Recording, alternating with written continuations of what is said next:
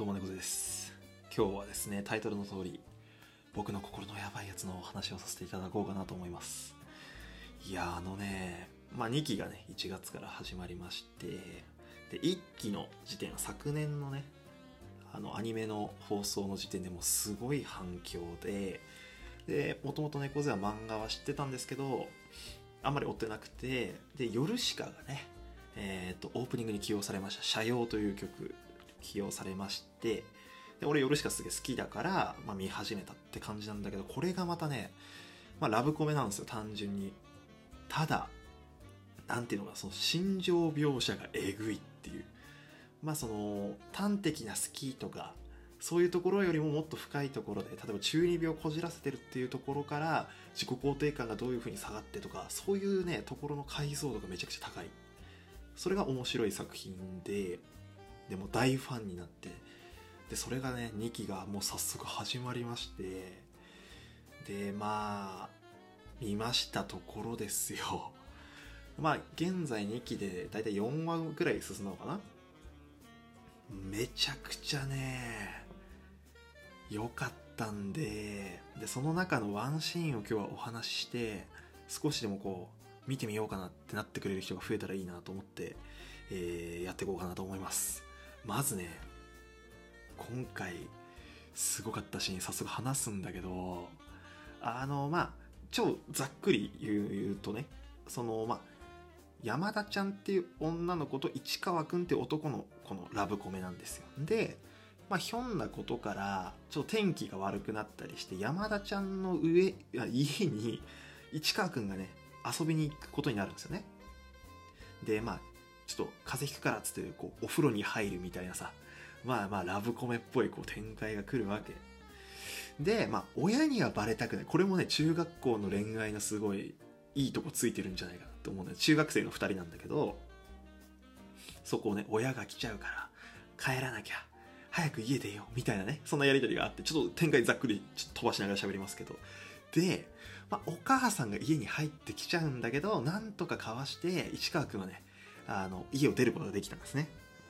で、まあ、あの、マンションなんだけど、エレベーターで下がったんだよね、市川くんがこう、ああ、今日怖かった、危なかった、みたいなこと言いながら下がって、1階にエレベーターが着いた瞬間、えっ、と、山田ちゃんのお父さんがね、あの来るんですね。鉢合わせじゃん、市川くんが。で、その山田のお父さん、山田ちゃんのお父さんはめちゃくちゃ怖い背の高い人でさでこう目が合っちゃうんだよね市川君とでまあまあまあ僕のことなんかまあ覚えてないでしょ。ああ怖かった。なんだこの人っつって市川君がこう通り過ぎるんだけどそのね市川君忘れてるんだけどその風邪ひいちゃうからってお風呂入ったりした時に着替えとして山田ちゃんのジャージを着てたんだよね市川君は。だからお父さんががっつりその体操着の正面に山田って名前が入ってるんだけどその男の子の山田って名前をじーっと見るんだよね。で俺からするとあ山田ちゃんのお父さんにジャージ着てなんか出てったのバレたじゃんってこれねもうだから親にバレるフラグ。その伏線だなってなってうわ大丈夫か石川君みたいな感じになったんすよ。でこの次の話ね。お父さんとまたね会ったりしてその山田ちゃんの家にまた行くことになる。今度はその友達として正統派になんか女友達別な女友達と一緒に市川君が山田ちゃん家に行くってなってでお母様とかがいてね。でなんかまあちょっとこうそこでもいろいろあったんだけど、まあ、無事入ってなんかこうチョコ作りの練習をする中に市川君も一緒に行くみたいな話なんだよね。でお父さんと再会するわけ。やべお父さんいいんじゃんって。で俺たち視聴者はあれ？この間ジャージ着てんの？見られてるじゃんってなってうわバレたわ終わった。これどうすんの市川君って思ったらその山田君って子いるよねって言うんだよねそのお父さんは。山田ちゃんのお父さんは。これよ。このトリックというかもうさラブコメに侵されちゃってる俺とかはさあもうバレるっていう頭になってるけど違くてたまたまジャージが名字山田だったっていうね。だから山田君いるでしょってお父さん言うのよ。これすごい細かいと思うこの描写。確かにね同じ名字ってだけで別にさ怪しむとかないもんね。うちの娘のジャージ着てったんじゃねえのかってはならないんだよ。確かに。ここら辺が丁寧なの。ラブコメの乱暴なところがないんだよね。俺はこれにすごい感動しましてなるほどと。ちゃんとその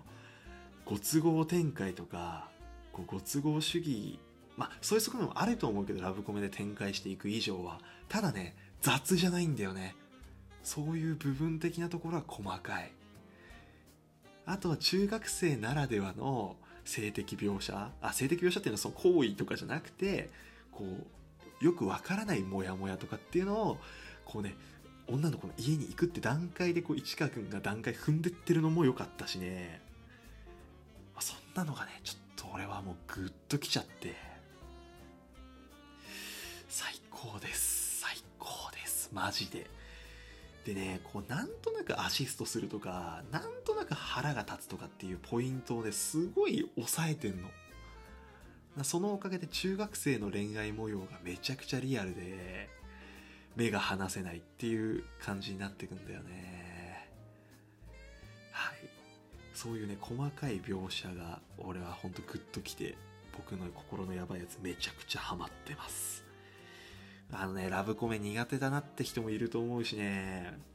まあなんだろうな。ラブコメならではのさこう甘ったるい感じとかなんかこう話が進まないみたいなそういうなんかこう煩わしさみたいなのってあると思うんだけど僕やばはどっかラブコメっていうよりヒューマンコメディとかそっちのなんか匂いがするというか